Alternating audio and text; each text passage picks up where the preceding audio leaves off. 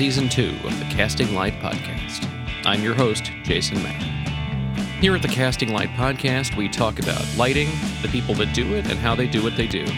You can find us on the web at castinglightpodcast.com, on Twitter at podcastinglight, and on Facebook at Casting Light Podcast.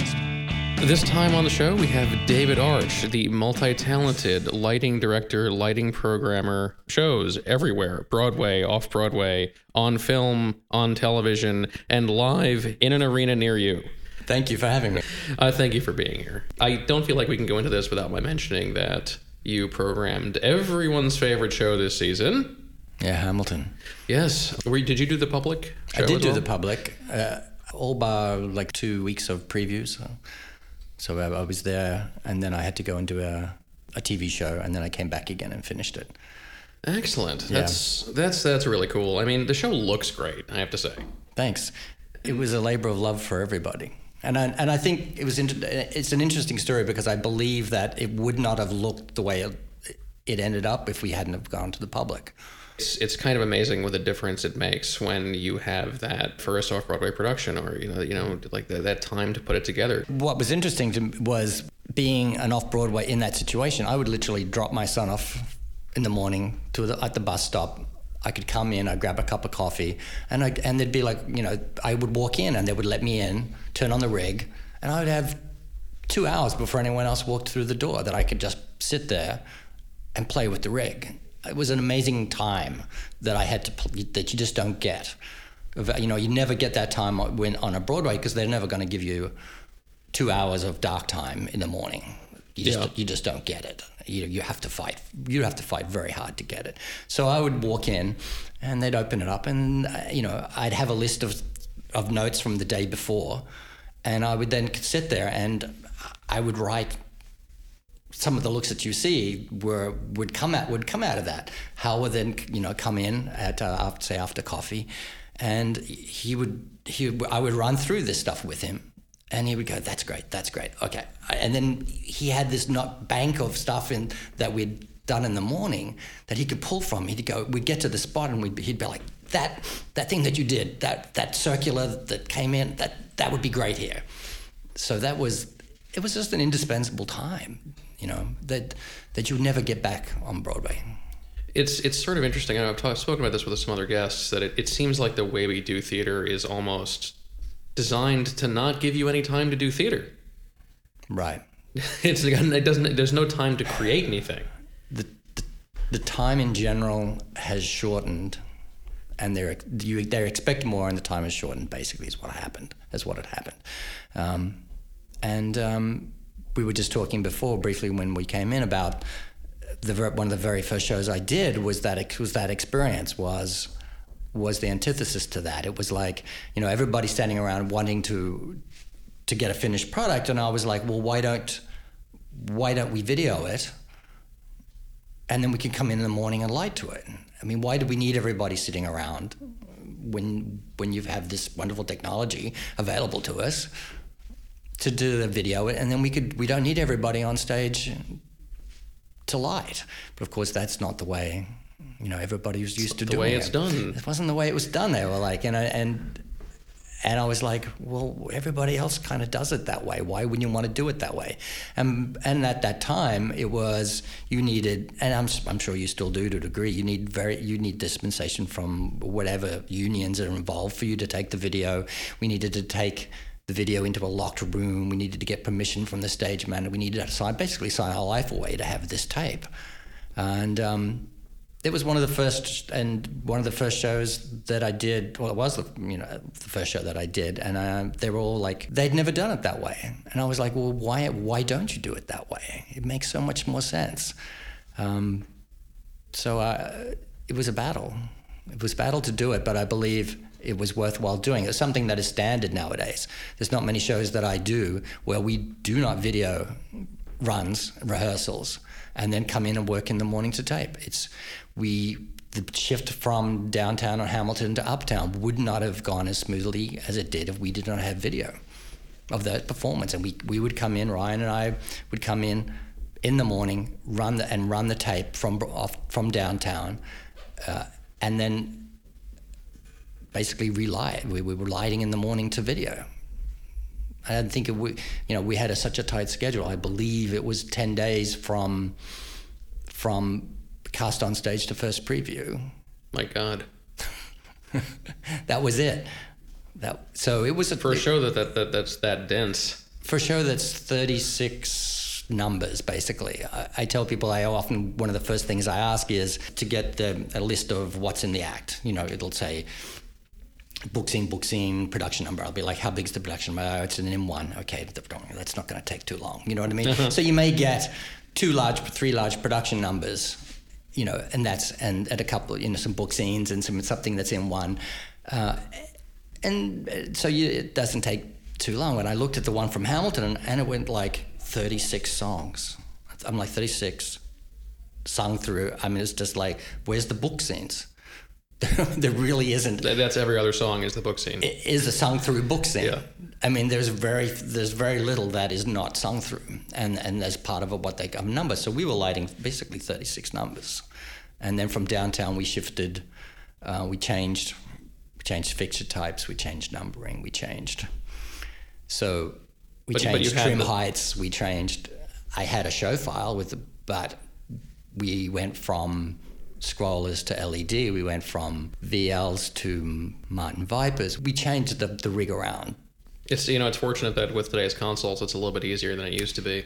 It is a little. It is. Thank thank goodness. Um, but it still meant that with that ten with that period of time, we needed to come in and go. I think I had um, three days, four days prior to cast on to that. Because I mean, dry tech for that show is run the turntable. I mean, there's it's a unit Yeah. set. So it wasn't like we had a large amount of time prior. So we, I think we had three. I had three or four days, basically, to get that show, try to get that show file up to running again.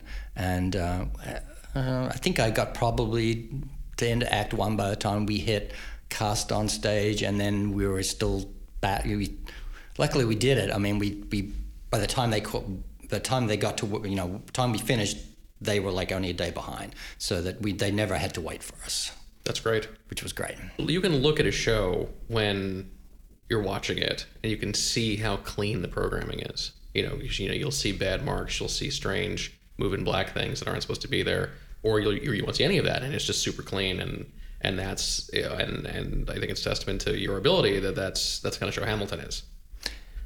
Oh, well, I hope so. I mean, it was it was a as I said, it was a labor of love, and it was like a lot of people have ter- had said that have, have used the term perfect storm for that show, but I really believe it was. I believe it, I believe it was all the right people in the right place at the right time. I mean, we all there was a, a good camaraderie in the room because everybody had done shows before together. Howell and I have a great working relationship. You know, Ryan O'Gara, the associate, and I get along very well, and we have a good working relationship. You know, Tommy, we'd all worked with Tommy Kail before, the director, and Andy Blankenbuehler, the choreographer. So it was a everybody had a rapport in the room, which is a good thing.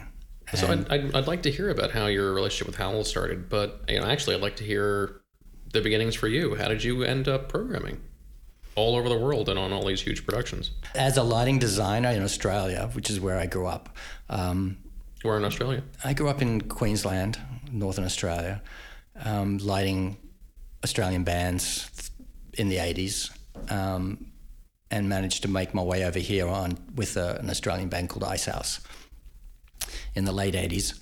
Um, and as a working LD, you needed to do be able to do everything. You needed to be able to run the crew, run the board, pro, you know. So, so uh, the American lighting company at the time that I was that we'd hired light, I got our lights through was like, if you ever, you know, feel like coming to America, we could use you. Um, Would you mind saying what company it was? it was at the time called the Obi Company Oh, okay. out of California. And one day I got a call from them. I, I, I was in LA, and they were like, you know, weird. Um, we've got these lights called the Telescan, and we we would like you to come in and train on the console, so we could send you out as programmer tech. And I was like, great. I came down. No, it was a French fixture uh, with a, an Israeli board. Compulite made a basically Compulite had made a board for the French. it was an interesting combination, put it that way. This, these telescans were basically a refrigerator with a light bulb. I mean, they're huge. the, uh, and so we got, I got trained on how to tech the light. I got trained on how to program the console, and then they would send me out on these as LD slash programmer slash. It was an interesting time because I believed that I could. There was no term back then per se a, a programmer. I didn't know that term. So the company got a, I got a call from them to say, "Would you like to go out years later and program for Peter Morse? He's doing Madonna." Oh. And I was like, "Yeah, I could do that." You know, um, why? Why could? Why? Sure. Um, walked into the room, met Peter. You know, and we sat down, and one of the first things he said was, "Okay, I need." I need a, you know, take these lights, make do a splash chase, uh, and I just was like, what? What's this? What do you mean? And it, Peter has has a language, and he would say splash chase. He would say he would use another one, which would I need kind of a pickup sticks, or I would need you know, and he would use his fingers, and he would like fan his fingers in like this. He there was a total like vocabulary that he used that I totally had no idea. I figured as a programmer, he would tell me what to do. You know, and he was telling me what to do, but it was a vocabulary that I had no idea. So I, I learned the hard way that there is a difference between someone that can program for themselves and someone that can program for somebody else. Um, and I did go out on, you know, the tour went out and, and, and, you know, it was successful. And I ran that, the, the telescans on that. There was a Morpheus crew that ran the Morpheus end of it and telescans. Peter was the overall designer, but it was two of us running, running two different consoles. Um, but I, I vowed at the end of that, if I ever did that again, that I, I would come into it better prepared because I, I was not prepared to sit next to somebody and in that position. Doing it yourself, uh, and then, as I said, and doing it for someone else was a totally different vibe. And, and this was sort of the time when that sort of workflow was being figured out, right? Right. It wasn't. I mean, there was there's a Morpheus. There was Vari-Lite. That you know, the Morpheus guys did the, did the Morpheus command consoles, the Vari-Lite did the Vari-Lite consoles. And then you kind of had this weird gray area of the guys at that time, um, as I said, there were, it was even pre hog. So there wasn't even a, there may have been a hog one was kind of around. But, but we there, were using there weren't this, very many of those. No, there weren't very many, and so we were using this proprietary Compulite console with the telescans. Um, so they ended up bringing it was one of they bring it ended up bringing I don't know if you've ever met um, a great lighting designer programmer called Arnold Serame. Um, I, I, don't know. I don't know. Arnold was um, was in the shop at the time for Obi, and he was basically there to take care of consoles, and he would play all day on the console. And basically, if he could come up with something new, you would like bring, uh, call in, the, call in all the programmers, and say, look, this is cool, watch this. How look at what I can do with this. So we, there was a great training ground for everybody that was involved with Obi at the time. And um, after after that experience, they called me in one time and said, "Look, we've got this new console called the, the Hog Two. We'd like you to to go and do." I believe the first time I used it was the Olympic Games in Atlanta It was Willie Williams was doing the Trabant. The man himself. Car gag for a car man for one of the the um, pavilions where they he did this whole ballet with the Trabants on on lifts and we lit it with lights and with the, lit this whole area. Uh, but basically, they sent me down a week prior with the Hog 2 in a box and a manual. Uh, I, again, I mean, like trial by fire. And again, it was like one of those if I ever, you know, if I ever do this again, because I figured, you know, I, I, was like, I have to have a better understanding, you know what I mean, uh, of the console of what's involved. Because I don't think I'd ever do. I mean, to, to sit with, to believe that I could come out after the end of two or three days of just reading the manual and, and programs, I think it was a little arrogant. Well, so that takes us to '96. Then what happened? That's around the same time you did your first Broadway show, right? It was. I got. A, it was, and because of that connection, I, I did get a call to come and do a Broadway show. Um, so the life was your first Broadway show, right? Was. It wasn't my. I really, really wasn't mine from the beginning. It was a situation where there was another programmer involved, and I kind of stepped in. It, it was the, my my The first my, time on Broadway. My first time on Broadway. And your first like actual Broadway show that you did from start to finish was was the Rocky Horror Show. and you got into that because you had some rock and roll background, right? Right. At the time, I believe I got the there was the call went out basically that Paul Geller was doing the Rocky Horror Show, and uh, they were asking for someone with rock and roll experience. They thought that he would need somebody that had this rock and roll edge that he wanted to give to that to that show. Um, so I believe that a few people around had said, "Well, you should call David Arch." I was again nobody on Broadway would, would have known who I was at that time. Um, so I think believe it was just a you know enough people saying my name at the same time that they were like, okay, we should give him a, this guy a call. Um, so I did go and I did do it. It was a very interesting experience. As I said, it was an eye opener for me. I was a little bewildered by what was going on and the procedures and, and how they do things. And, I was, and um, it was a great experience. It was a great experience, but I was like, at the end of it, I, to, to, I was like, I don't think I'm ever going to do this again. I was lucky enough to make a um, acquaintance with Philip Rosenberg, who we often called the mayor of Broadway, and uh, he called me and was like, "You've got to come and do 42nd Street." And I was like, "No, I'm like, I'm not gonna. No, I think I've had my sh- my my fair share." And he's like, "No, it'll be different. You'll see." And uh, and I, at the time, I was looking for for what I thought would be um, another line of work that would keep me in town. And my wife and I were looking to have start a family, and I was like, "Yeah, okay, we'll try this Broadway thing." Um, but no, it was a great experience. We did have a great time on it, and um, Philip introduced me to a lot of wonderful designers, and uh, I've had the pleasure of working with some of the best over the last. God, has it really been twenty years? From now, 15 years? I think 15. I want to say 20. It, it, it's 20. it's 20. Um, so it, it was, has been a, a, wonderful journey and a wonderful learning curve because there really wasn't a wealth of a wealth of experience, a wealth of talent out there that had that had done it before. I mean, really we're talking you know a handful of shows prior that had used moving lights. Back in the you know, it really was the beginning of that impetus of putting a large amount, you know, sixty moving lights on a Broadway show. Nowadays, it's there wouldn't probably isn't a, you know many Broadway shows that don't have moving lights. Now it went from 60, now it's probably 120.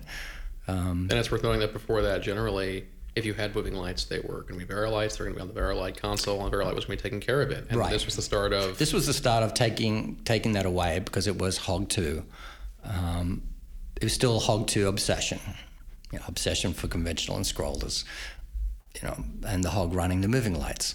Um, it's interesting over the course of the, the last few years, the transition to one console has has been great. I have, I mean, people are like, don't you miss having someone running conventions? I'm like, no. I, I, I always found it frustrating that I couldn't grab a conventional channel or, or you know what I mean? Because it, Yeah. it's part of that tool bag. If, if the designer is stretching for something and he's looking for an idea, all I've got is this one, this this little box of tricks. Whereas there's, a, as long as you're keeping your eyes open, he's got a whole other box of tricks that I didn't have access to. So I was no way could I could help him. And I sat and um, I was had the pleasure of of doing um, of coming in behind um, Vic on um, Billy Elliot, and she had this. She was the associate slash programmer, and she, she would si- sit.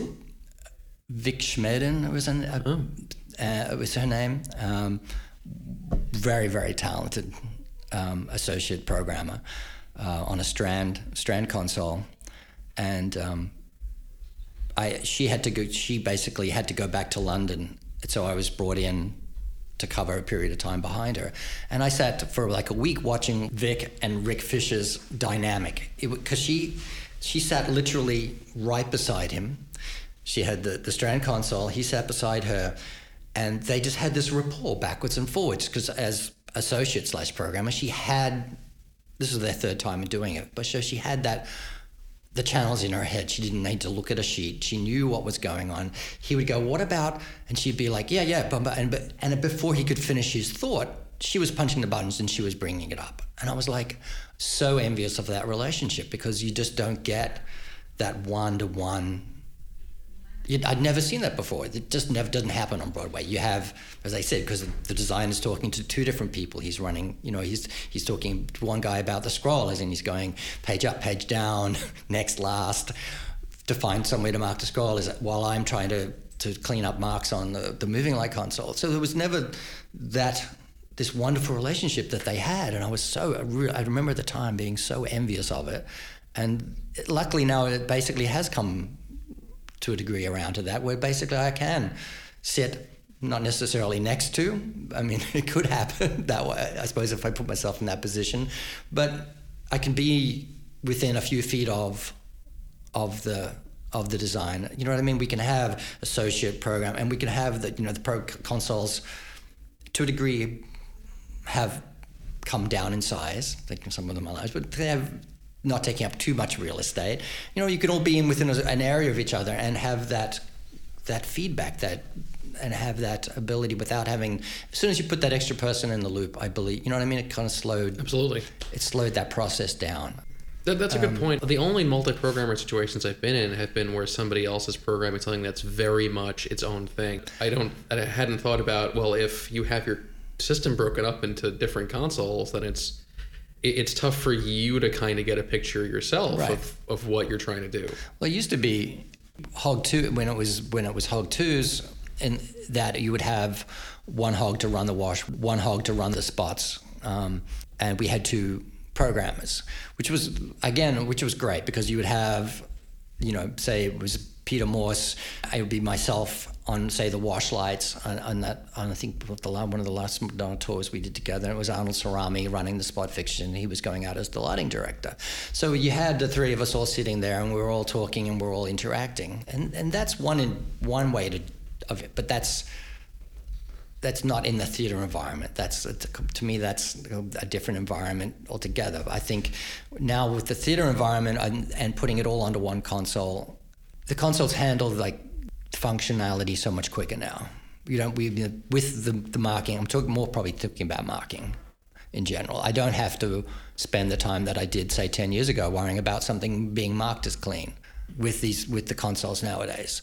Um, so I, I can handle all of that. They, you know, there's not a problem of you know, even if if if I'm, even if I'm getting the direction of channels one through through fifty, put in blah blah blah, you know what I mean, down to that data level entry, I can still be doing that and do the moving lights at the same time.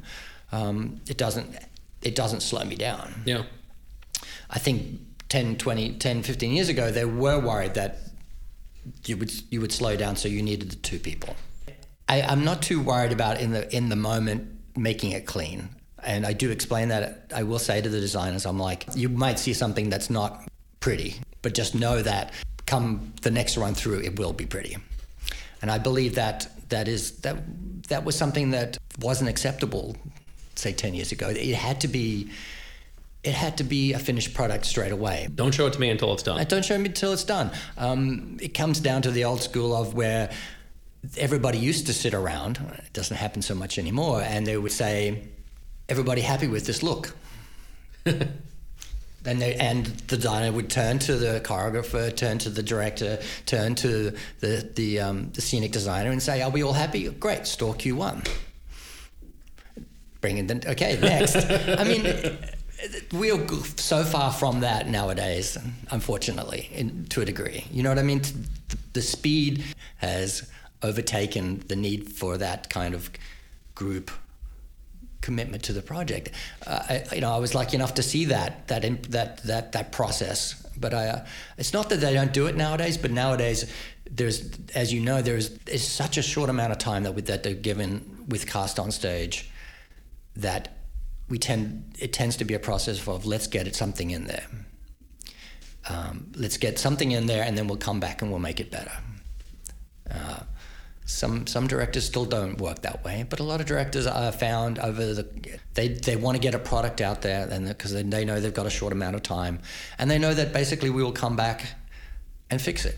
and I but that comes back to the whole issue of again we talked about of, of to me of of of video. Without that that ability, we can go in and say to them, you know what, this isn't this is not going to be exactly as it looks.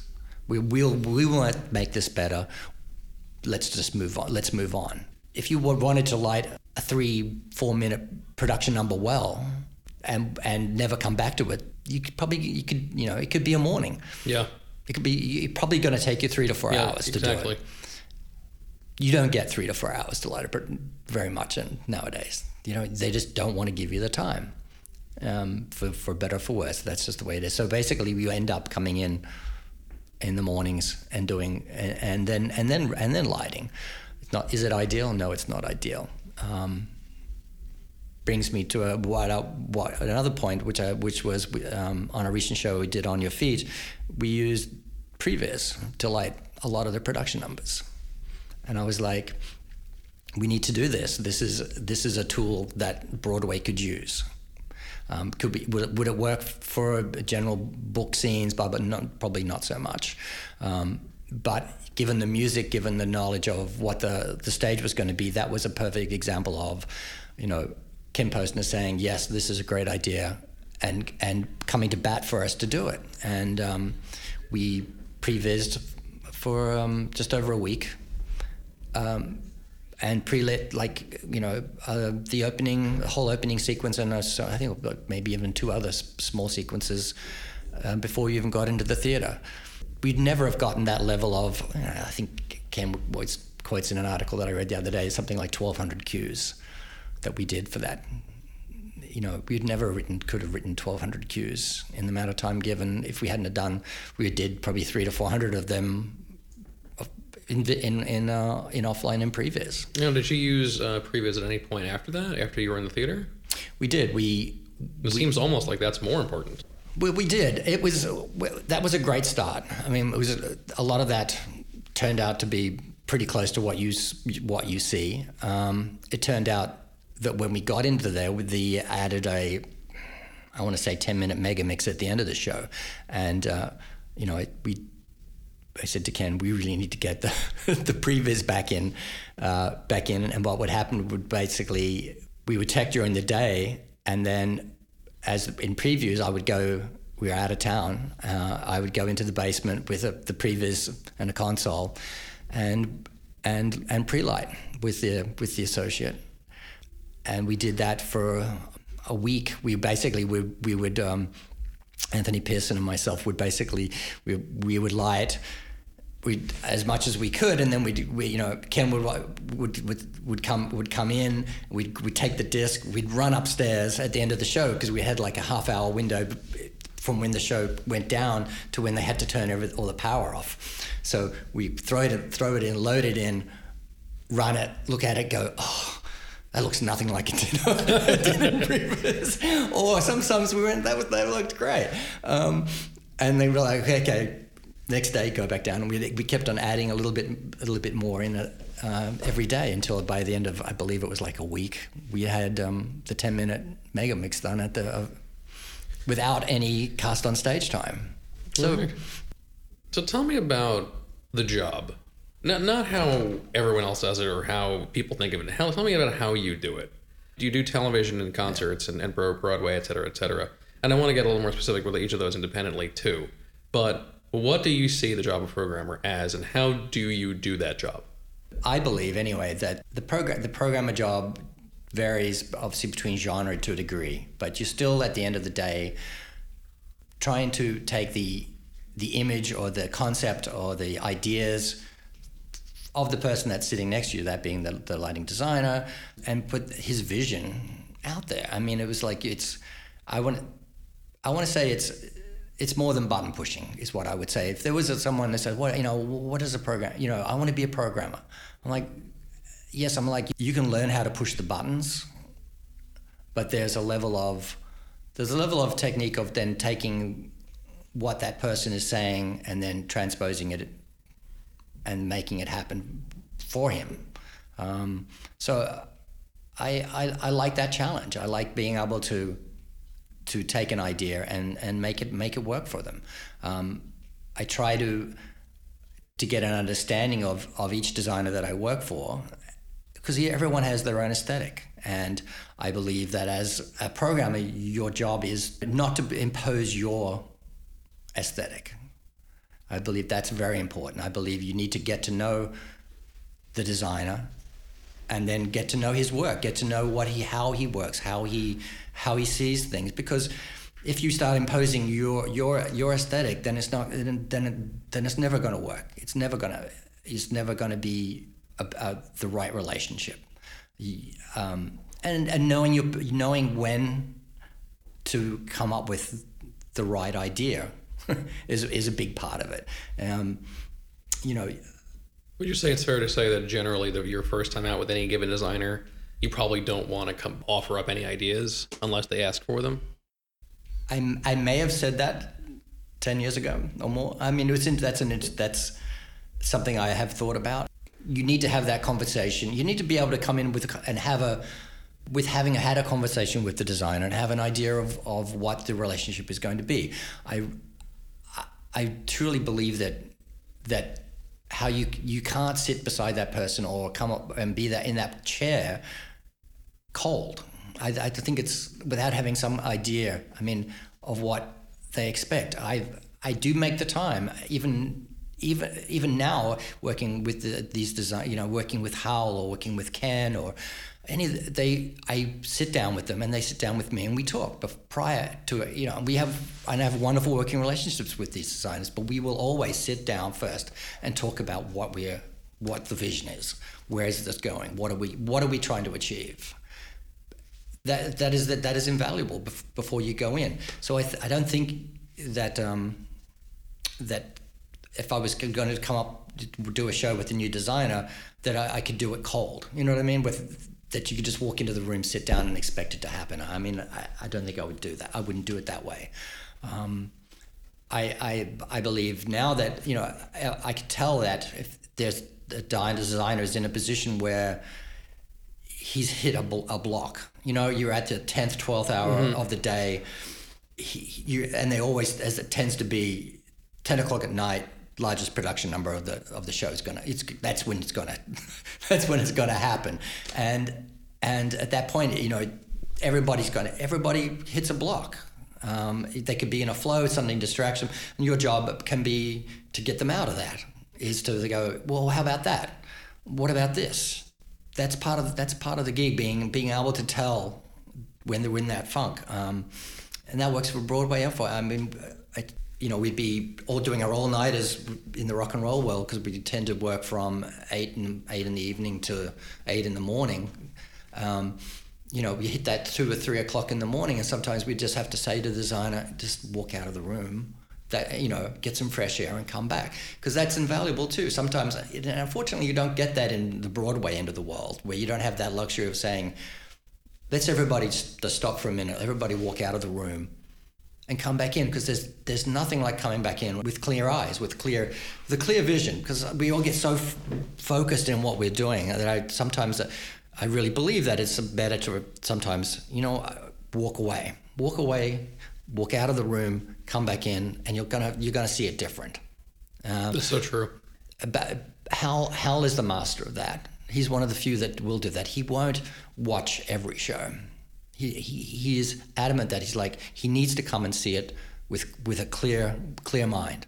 You know what I mean? He's like I don't want to I, you know what I mean? And that's and that's that to me. That's that that's that right way of thinking about it because we all get so so too close to it sometimes, and I feel like saying, you know, yeah, step back, walk outside, come back in again, and we'll all start again. And at that point, that gives us a few minutes as programmers, then to to collect ourselves as well. You know, they can walk away. You can go. What was he trying to do? Where are they trying to go? Try to come up with an idea, and then so they walk back in. They can they can go maybe you can offer them something, or if they don't want something, you, you can let them come up with it. But it's knowing, I think that that little give and take relationship is very important. Um, if that answers your question, uh, it does. So it's even more organic than you might think. The first time you work with them, you, you need to already have a relationship of some kind. You need to have, have, have made some determinations. You need to have talked to each other and seen each other and, and been with each other for at least a little while. I believe so. I believe that. I believe that's important. I believe that part of that process is is getting to know the person that you're working with. I, you know, whether that be, um, you know, let's face it, we were in the we're in the room together, twelve hours, fourteen hours a day, in especially in the theatre world for months, uh, months at a time.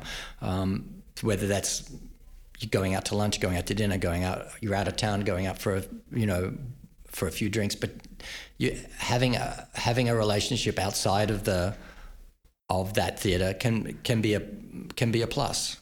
I definitely I definitely see that. I I believe that early on I probably would have said no to that. I probably would have said, you know what, you do your job, you go back, you you, you try to, to to make the two very distinct things. Um, I believe it's it's not so clear cut. So then let's talk about the difference between these things. Working in live concerts. Now, I, I know yeah. I know live concerts were a very different animal back when you first started yeah. doing it, but you still do that now. I, I do, not to the extent. Um, I really have no desire to, you know, sleep on a bus again. you know, um, Peter, I, I was lucky enough to, that he asked me, you know, to go out and um, be lighting director and programmer for the last Barbra Streisand tour, and um, doing Streisand was kind of up to my speed as far as that goes. She would do multiple nights in one city. It was, you know, there was no there was no buses involved. Nice. Um, there was you know airplanes, multi-city. It was it was a I, you know it was a nice way to tour. Put it that way. I would go. You know, I'll go out and do that. But on, I still on, enjoy programming music. Yeah, on on the on the show creation side, on yeah. you know on the on the programming and the cue creation side. Tell me about the differences and the similarities between that and theater it's it, it's similar in it to a degree. It's more it's probably gotten more similar over the just over the last few years. I have to say, because it comes down to that what we are just talking about of the role of the pro, you know of now one console. Um, tends to be on in the rock and roll world nowadays. It's all it's one console. Again, gone are the days of two programmers, two consoles you don't need that anymore. You can, you know, it can be just the one, the one on one. So in that respect, there is the similarities. I see the similarity. Um, there is the different dynamic of the room. Let's face it, when you're doing, you know, a music event and it's just you and the designer for 12 hours, 10 hours in a darkened room, you know, with a with a large with a rig, it's a different dynamic than sitting in a in a theater with 120 you know people all around. It's just it just is because the there's a there's I don't know I want to say less pressure but it's probably more pressure on, in a Broadway world to produce is a good word. You need to you need to be on your game straight away. And it's so funny because the, the rock and roll anyone outside of the theater world looks at what the process is and goes how could it take so long? They look at us and go, "You've got how long to do what?" They don't. They don't understand. They don't understand how it could take so long. Um, and uh, as I said, unless you've been in that chair, and I say, you know, I, I, put that to, I put that out there to a lot of people, and I say whether it be the programmer chair or the designer chair, until you've sat in that chair, you have no idea. You know what I mean? It could you could be sitting and we could and you know we could sit for four hours and and all of a sudden then you've got to produce. You know, you know, it could be it could be four hours of them staging something, and what you know, and we're sitting in one cue, and you could come back holding for for for an hour, then you come back and they're staging a book scene, and you, and you know what I mean, and all of a sudden uh, two or three hours go by, and you maybe only written a handful of cues, but then all of a sudden they're like, okay, we're moving on, and it is the and all of a sudden you've got the largest production number of the show, and it's ten o'clock at night, and you've got to write X number of cues very quickly efficiently, and nobody wants to wait. Mm-hmm. Um, so there's a whole different dyna- to, to, me dynamic of sitting in the chair on Broadway and sitting on the chair uh, in, in the music world because it could, you know, there is there is there is no team of people around you. You may then you know once once you've once you've got it in the can, then okay, we're showing it to the choreographers and the and the talent and everybody, and that's that's that's different. Then you're editing. There, you know, there isn't that that luxury in theater. You know, if you do an industrial, it's or or say a live um, a live TV show, it's one shot, you're done. You've there is no going back and going. You know what? That light over there, the one that's that shade of blue, we don't quite like that shade of blue. It's gone. It's time. It's done. You don't get a second shot at it.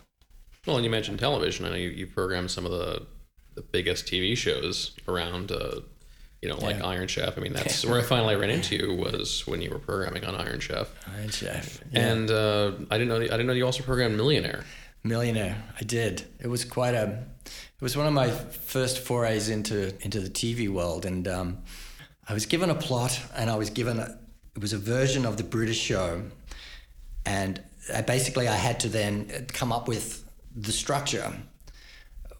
I had to come up with the basically transfer, make their looks work for what we were doing. And I remember sitting there and I was like watching, watching, watch what they did in London because it was a London transfer. It was that the lights would all be up in one cue, you know, and then obviously you'd go taken a break and cut and cut, and then the next time they're back, the lights are down. You know what I mean? And I'd be like to Deke, who was the the LD. I'm like, we can't just get from here to here. They must have had a stop down here. They must have done a, you know, cut to commercial here. They must have. It was it was a great process to do to do, and it was early early on um, when let's face it, there there wasn't the the voices. You know what I mean? There wasn't the American Idols. I mean, I watch The Voice now, and I just go. The, the technology on that show is mind blowing. What those guys do on a day to day basis in that in that studio, um, but back back back then it was. I want to say 24 VL6s, you know, um, some VL5s under the floor.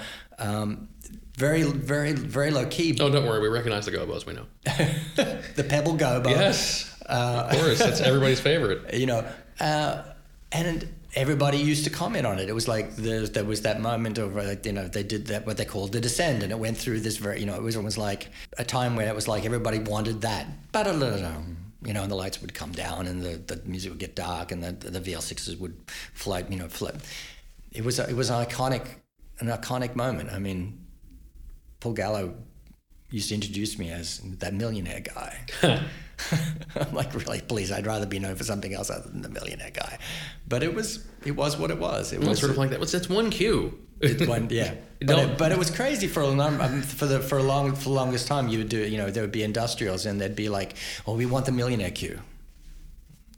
Uh, well, what is the millionaire cue? Well, it's basically, you know, it's a descend. It's a, it's a lights. The lights come on, they they come down. It's basically you know multi-part time to a degree and then and then and they fade out. I mean back in and it was even back early on where the um you know occasionally those sixes would hit they hit their stop and then they're like they'd give that little shake you know and we tried to ramp them ramp them down so you didn't they didn't shake so much. And then we'd get you know there'd be people on on the light network back then where there was a people would go would go crazy and like did you see? You know I'm like, really, please.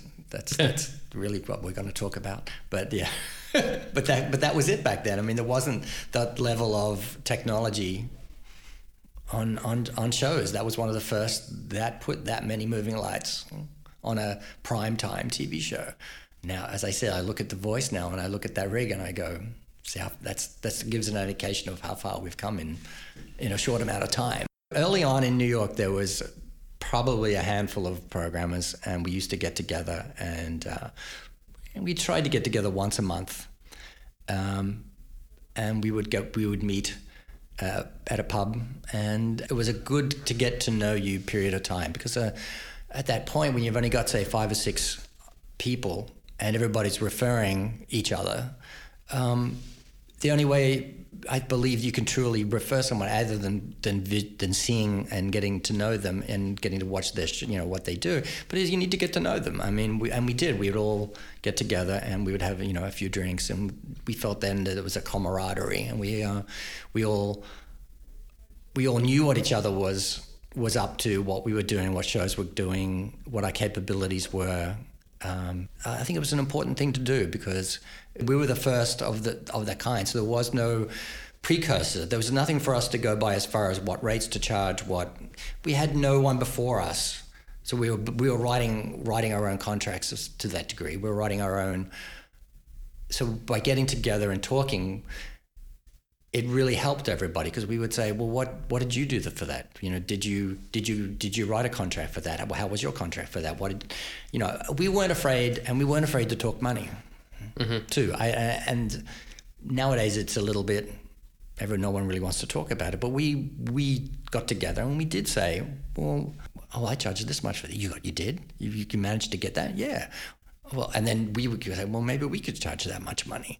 Um, well, how much money? What did you do? Did you do overtime? Did you do overtime? You know what I mean? It yeah, was like yeah. really important for us to do that. Um, and we are very lucky. I believe that we're I, we're we all still do communicate, and um, you know that there's myself, Laura Frank, Tim Rogers, Steve Garner. Um, there was I'm just trying. I am Rod McLaughlin.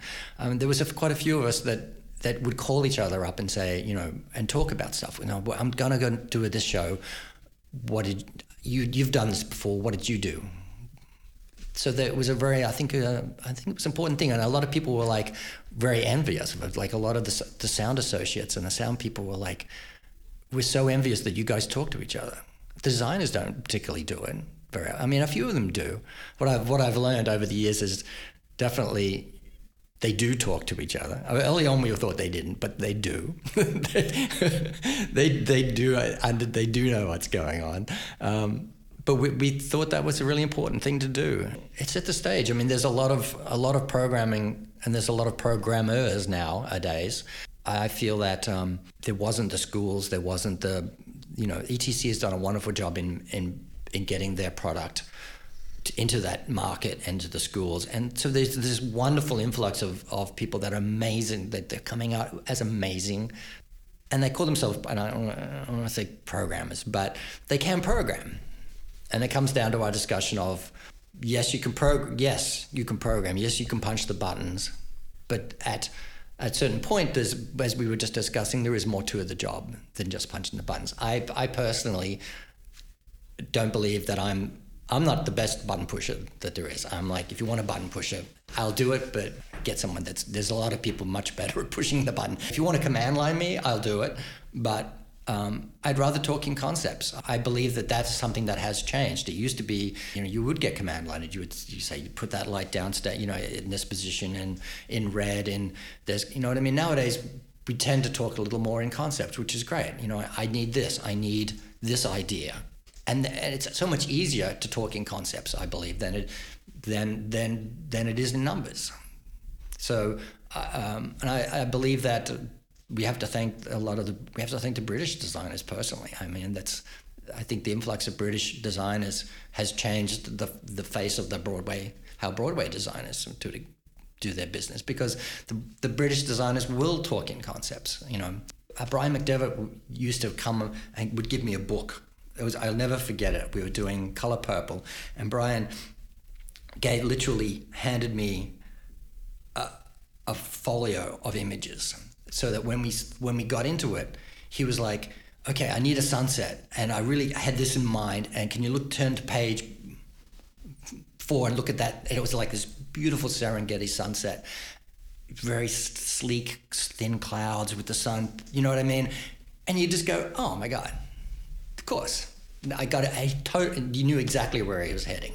You know, you didn't need he didn't need words because he gave you the vision. So to me, it's either that that was such an invaluable concept having that, or being able to sit there and say, you know, this is my vision. This is what I I see here. I really would like this idea.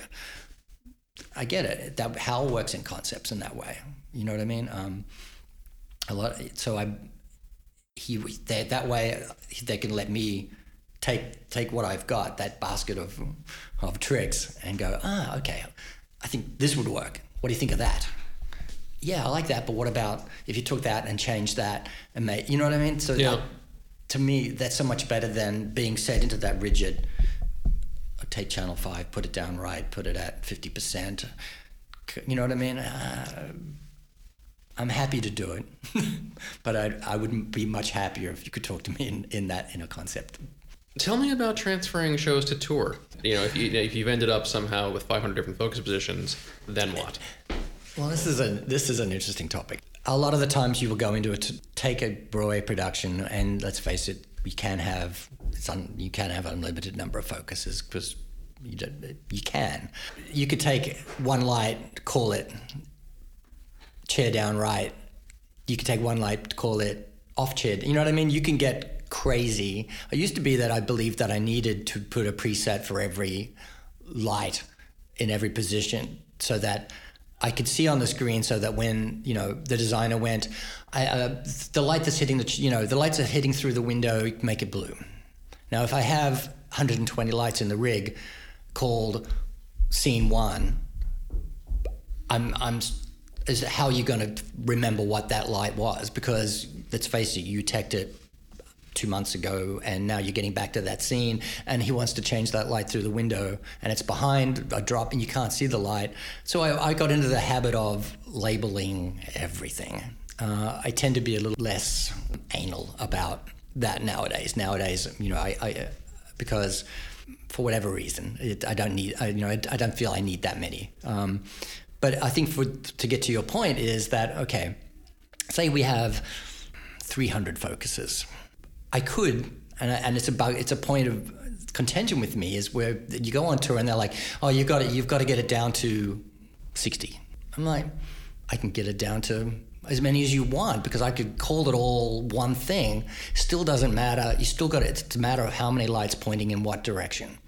It Doesn't matter how many pre- what you what you call it or how many presets. It's still a matter of how many lights you've got to touch every day. So you know if you've got a you know you know 60 lights and they're in every scene and and they're, and they're pointing somewhere different, you've still got to theoretically touch each light. So if I take the 60 lights and I call it scene one, okay, and we've got say you know six, 12 scenes or whatever, you know what I'm saying? It's like I can get it down to to one per say one per scene. But does that does that help the guy that's running that's that's going to, to end up putting having to reproduce that every day? Because to me that's that's the key to touring. Is like the one that guy whose job is to maintain that show when he's on his first day if you if you haven't done it well, he is not going to get to every light, and you know he's not going to get to every light. But you, your job is to try to get it as clean as possible to make it so that he can hopefully get maybe by the end of the second day that show clean. Because I, I've you know I've, I've been there. It's like it's it's it's very it's hard to do, um, and if you've and if you haven't done it right, you've made the poor lives of that guy out there on tour life's hell. Um, so I don't believe it's about number. Um, I think it, a lot about is about docu- is about documentation and how you do it.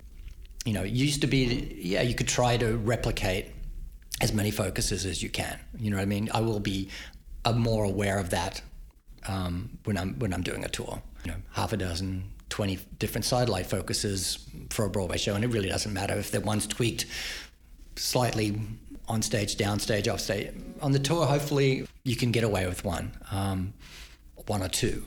Uh, sometimes if the designers out there, they don't want that. They want their Broadway show, and that's that's a whole other beast.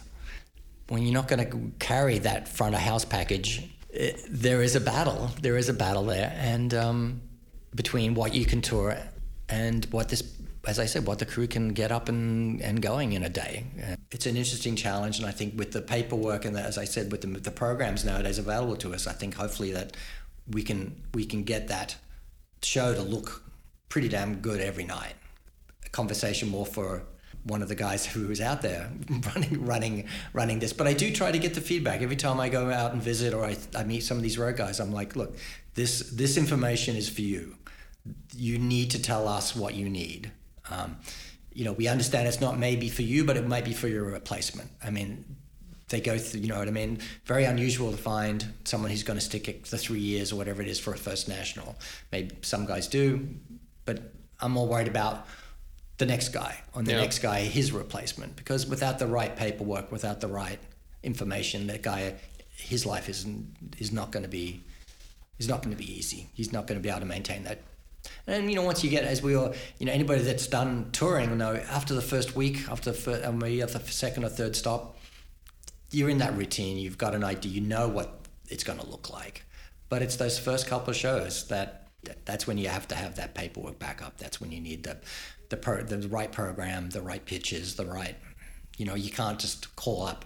Uh, I, although I tell them, I say, call me anytime if you want, if you have any questions. I mean, but I try to get the feedback from from those guys because to me that's what the paperwork is all about. The Broadway guys, again, they sit on the, they tend to be sitting on the show for a long period of time. They get to know the show. Often they will call and say, you know, I'm having something doesn't look quite right. Can you come in and have a look at it?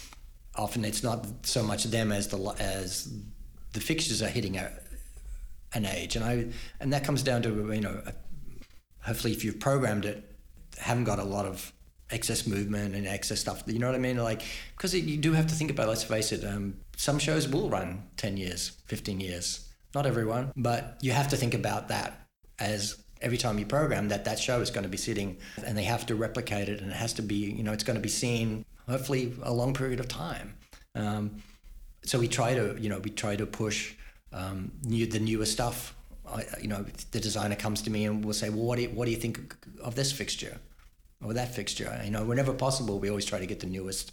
Because you want I said to them we, we don't want you don't want 10 year old technology because what happens if it runs 10 years? Now you've got 20 year old technology. And that comes down from to from all the gear from the consoles th- through to the fixtures. You know I had a show where they were like we wanted to put a and no one was using it at that point. The Hog 2 was still around, but everyone had moved on to MA. They wanted to put a Hog 2 on. I'm like, I'm like, no. like, you know, this is this is if you want this show to, and if the show runs, this this console is not designed. You know, it's it's past its shelf life. You know, I'm like, I I'll do it. I'll program it, but I'm like, this is really not a good idea. Yeah, you're not gonna be able to get parts for you know, like your your vendor is gonna say, yeah, we can't replace yeah, any there, of those. there were shows that had three or four of consoles available to it at any time because it, it reached their shelf life. You know. So tell me about some of your favorite projects. Like what's been like even just from the last uh, you know 12 24 months I had a great year. That last year, I have to say, was was was a really exciting year. I mean, between the off Broadway Hamilton and and and the the Broadway run, um, on your feet, Spring Awakening. I was very excited about all three of those shows. Unfortunately, Spring Awakening was only a short term. It was only ever meant to run, but it was a beautiful, I thought a beautiful production. The Deaf West production that they did um, was, and I think it was a very that was a great show. Um, and your feet still running, and it, I think that's an, again we're very proud of the way that looks. And then a completely different uh, again to to the style to Hamilton, which is a completely different style again. So that that was three different to me, three different styles, um, and um, I'm I'm proud of uh, you know all three of those. Um, and then had a good you know they're still doing uh, the out of town with um, Tonight Show with Jimmy Fallon um, stuff when he goes out of town. I've been programming that, and that's great because it's it, yes you know, we had live fred TV. on the show Yeah, exactly. it was a great team. You know, Fred's great. The whole team is great. We um we have a you know we have a good time out there, and we get to do some some fun music stuff. when you see other other folks out in the world what do you wish other programmers understood like what do you wish you could say to them Early on, um, one of I think I just met Howell. Um, he was like, "Well, what shows have you seen?" And I'm like, well, "Only really what I've done." And he's like, "No, you have to, you have to see, you have to see everything." And I think that was a great piece of advice. I do try, not that it, not I'm not that I'm successful, but I do try to go out and see more, um, because yeah, I think it's a that is important. It is important to see what everyone else is doing and what what what else is out there. Um, a lot of I have had programmers call me and say, "Well, what should I do? I, I've been offered this gig, but, but but the money's the money's not good, or the money, you know." And I'm like, "Well, do you have a relationship with the designer?"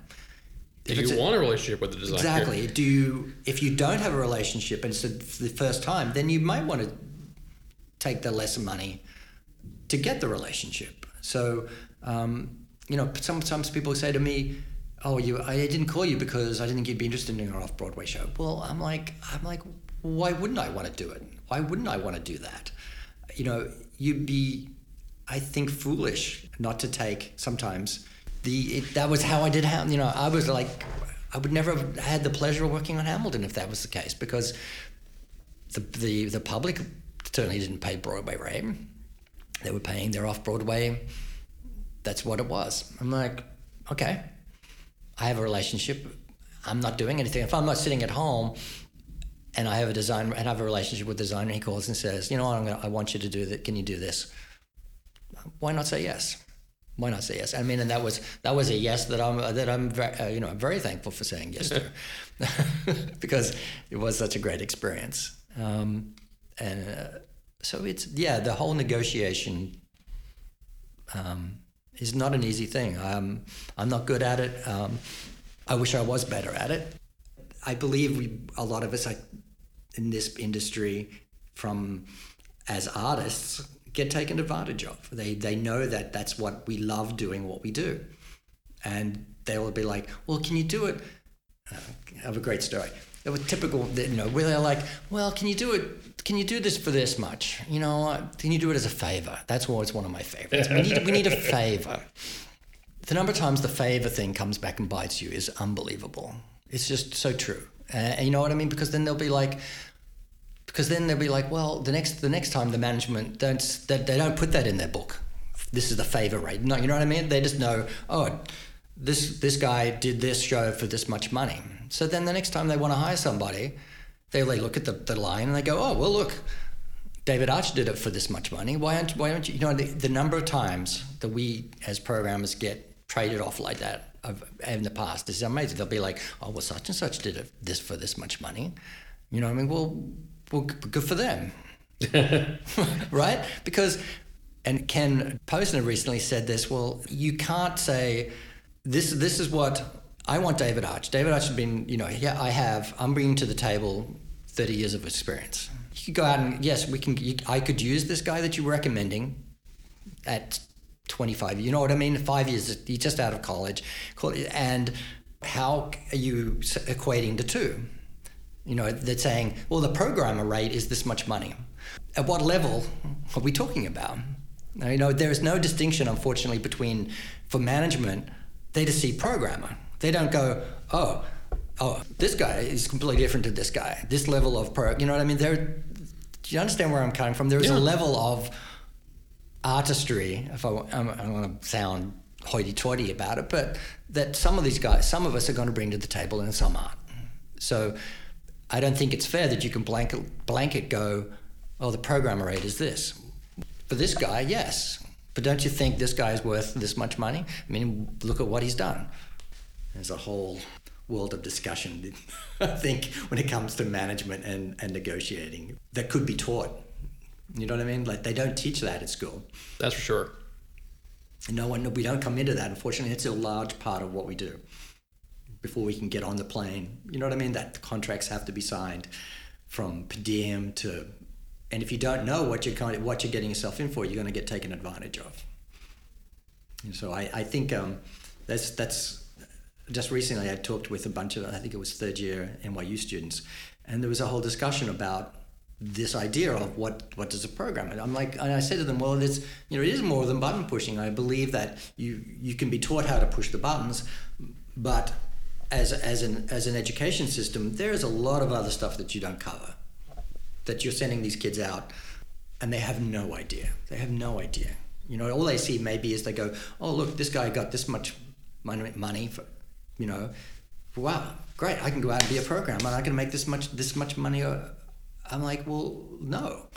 So, uh, you know, as we sort of wind yeah. down here, what, what's the, what's the current scorecard? Where where can people see your work on TV, on stage and maybe coming up? Uh, what's coming up? Um, coming up, uh, uh, Tuck Everlasting on Broadway. Ah. Uh, War Paint in Chicago. I'm not sure what, what happens after that, to tell you the truth. But um, yeah, TV wise, I mean, you know, there's the the Fallon in, in, in LA, which which was a lot of fun to do. We did a week of sh- shows out there. Occasional SNL, Saturday Night Live, um, music stuff that I'm doing, um, which is always a lot of fun. I have to say, I do enjoy doing that. It's always a challenge, um, and there's nothing like doing live live. And I have to say, no one else. They call it live TV, but that is live TV. I must say that doesn't happen very often. I mean, all the other those TV shows they live from. Well, yeah, well, kind of there's a live studio audience in them. Yes, but, but Saturday Night Live, truly live and there's there is there is nothing like that. I'm trying to think what other shows go live live. There is some probably some other. Um, I know some of the uh, award, obviously award shows go live live. There is nothing quite like doing live TV in that That's respect. true. You know, you have one shot at it. Yeah, I would say the difference is that you know the, the majority of live live things aren't once a week. You know, they're a special they're a special event or they're part of another show or they're you know something unusual. It's it's really one of the only ones that just does it on a like clockwork. And been doing it so long. All right. Yeah. Any uh, any final thoughts? Any you know where can people learn more about you? Any final thoughts? I mean, I would say um, anybody interested in programming, I think you just have to get out. As one, you should do it. It's a it's a rewarding career choice um, that can take you many many places all over the world. I think say don't get don't get pigeonholed. Uh, there is absolutely no reason to get pigeonholed. Do try it all. Try the rock and roll. Try theater. Try live music. Try live TV. Try. Let's face it. There's so much. There's so many choices out there now. There's the there's the the guys that do all the gospel, the the churches, the what I mean. There's the cruise ships. There's industrials. There's, I mean, there's so many markets out there, and they all require somebody to sit behind the console and program. So, if you're interested in a, career as a programmer, I would say just grab, if you get the opportunity, just grab the reins and do it and try it. You might go, you know what, that's not not for me. That, but then try something else. You know, maybe the live music is for you. You know, if they, I would say as a as a twenty something, there is there is no greater greater job than being able to be getting paid to see the world. I mean, it was a wonderful thing that I that I you know I spent twenty years traveling the world, and um, and you you you can't ask for a better education than than that, and getting and getting paid to do it. You know, so I would say if you're interested, it's a it's definitely worthwhile, and I I have been doing it for nearly as long as there's not too many that have been doing it much longer. Um, so and, and I'm and I'm very happy, and I've uh, had a successful career. So I I'm very grateful. All right, David. Thank you so Hey, you're so welcome. much. It was a lot of fun. You know, it's um there's a lot of stuff to to cover. All right. Well, thanks very much. Ah, my pleasure. Thank you for listening to this episode of the Casting Light Podcast. Visit us on the web at castinglightpodcast.com. You can use the contact form there to let us know what you think, and you can find all of our previous episodes there. We're also on Facebook at Casting Light Podcast and on Twitter at Podcasting Light. Our theme music is Color Me Dead by the Lame Drivers. You can learn more about them at lamedrivers.com. The Casting Light Podcast is a production of Casting Light Incorporated. I'm your host, Jason Marin. Thanks for downloading, and have a good show. Episode comes to